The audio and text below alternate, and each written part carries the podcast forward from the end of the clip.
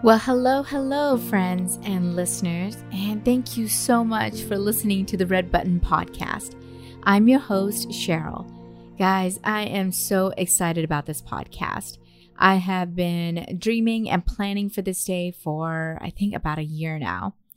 Uh, you'll learn how passionate I am about my field of mental health and counseling. I really want to be a part of ending the stigma of mental health, especially here in India. For today's episode, I want to talk about mental health and the importance of getting counsel. I'm hoping to shed some light on the topic by discussing what it really is and what it's really not. But before I do that, I thought I'd share a little bit about myself. Um, well, I was born in India. I was raised in the US, and then my family and I moved back to India in 2019. I'm a wife to my wonderful husband of 15 years. I'm a mom of three amazing kids. And for the past 10 years, I have been in the therapy field working as a marriage and family therapist. So, with this podcast, I'll be posting roughly around three to four episodes a month. And these conversations will include real life stories on topics of mental health, such as anxiety, depression, mood disorders, things like that.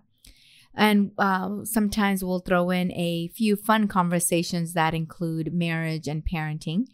And um, I also would love to have other trained license trained and licensed therapists throughout India to talk about or address some of the common questions that we get from our listeners. So, uh, when I moved here, I wanted to know what the city is like, especially when it is related to mental health stuff. So, I started this um, survey. And in the survey, one of the questions that I had asked was, What is one reason why you would not seek counseling? Meaning, what is that one statement that you would repeatedly say in your head to talk yourself out of counseling? And so I received a mixed responses, but the top three responses included no one would understand me, people will think I'm crazy, and there are people out there with bigger problems than mine. So this made me realize that there must be so many folks out here that wants the help and needs the help, but is too afraid to ask for help. For some reason, we have trained our minds to believe that if we admit that we need to talk to someone, we don't have it together. I mean, can we be honest? Who does have everything together at all times? I know I don't. so, with this Red Button podcast, my hope is that the stories that we hear from everyday folks on real life mental health struggles, that this will raise awareness of mental health in India and people will start talking about it. Uh, for some reason, we have not, I don't know, I think that we have not allowed ourselves to be human. We don't allow ourselves to feel. And if we are lucky enough to say that we do feel anxious or scared or whatever it is, we quickly ask ourselves, what would others think? Or will they treat me any different if they knew?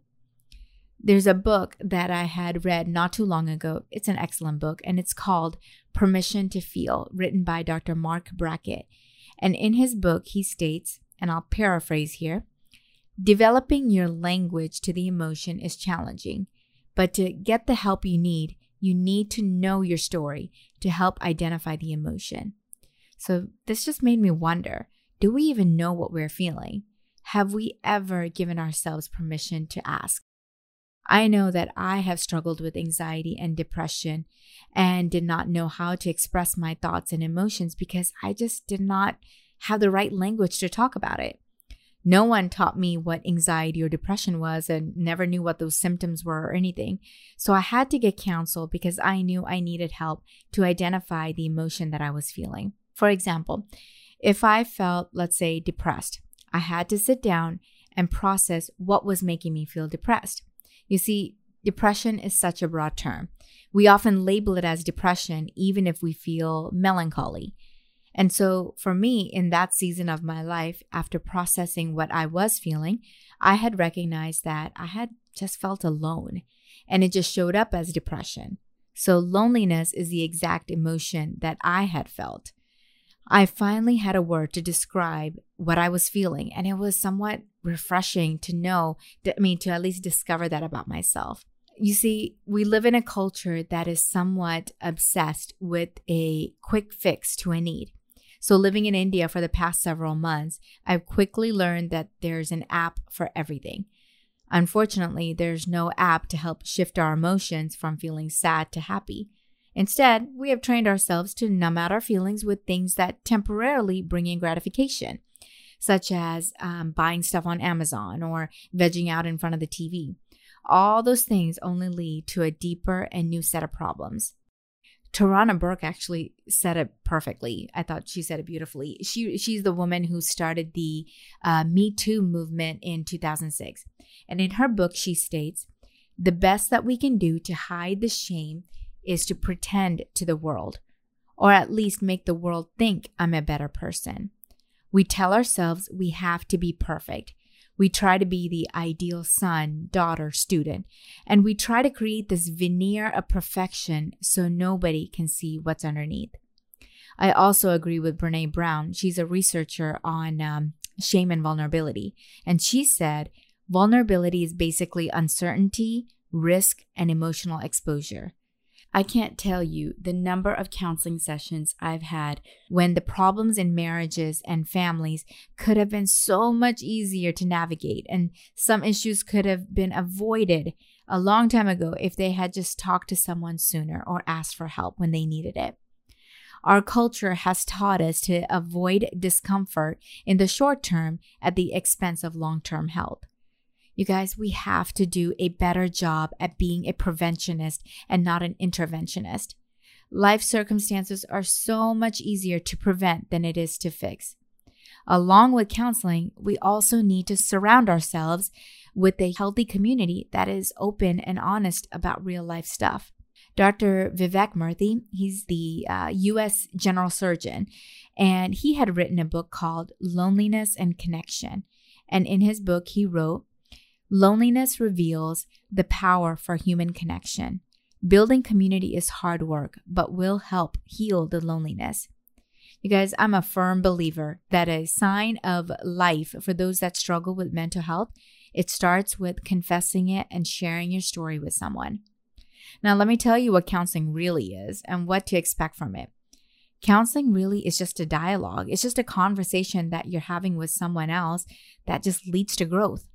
It involves things that you need to know to better understand about yourself and to help you own your story.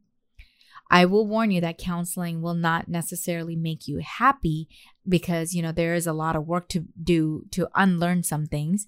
But as you work on yourself, I can say that it will significantly increase the depth of your happiness. I under I know that this is not easy. I understand that it's not easy to step into something that is so foreign to us.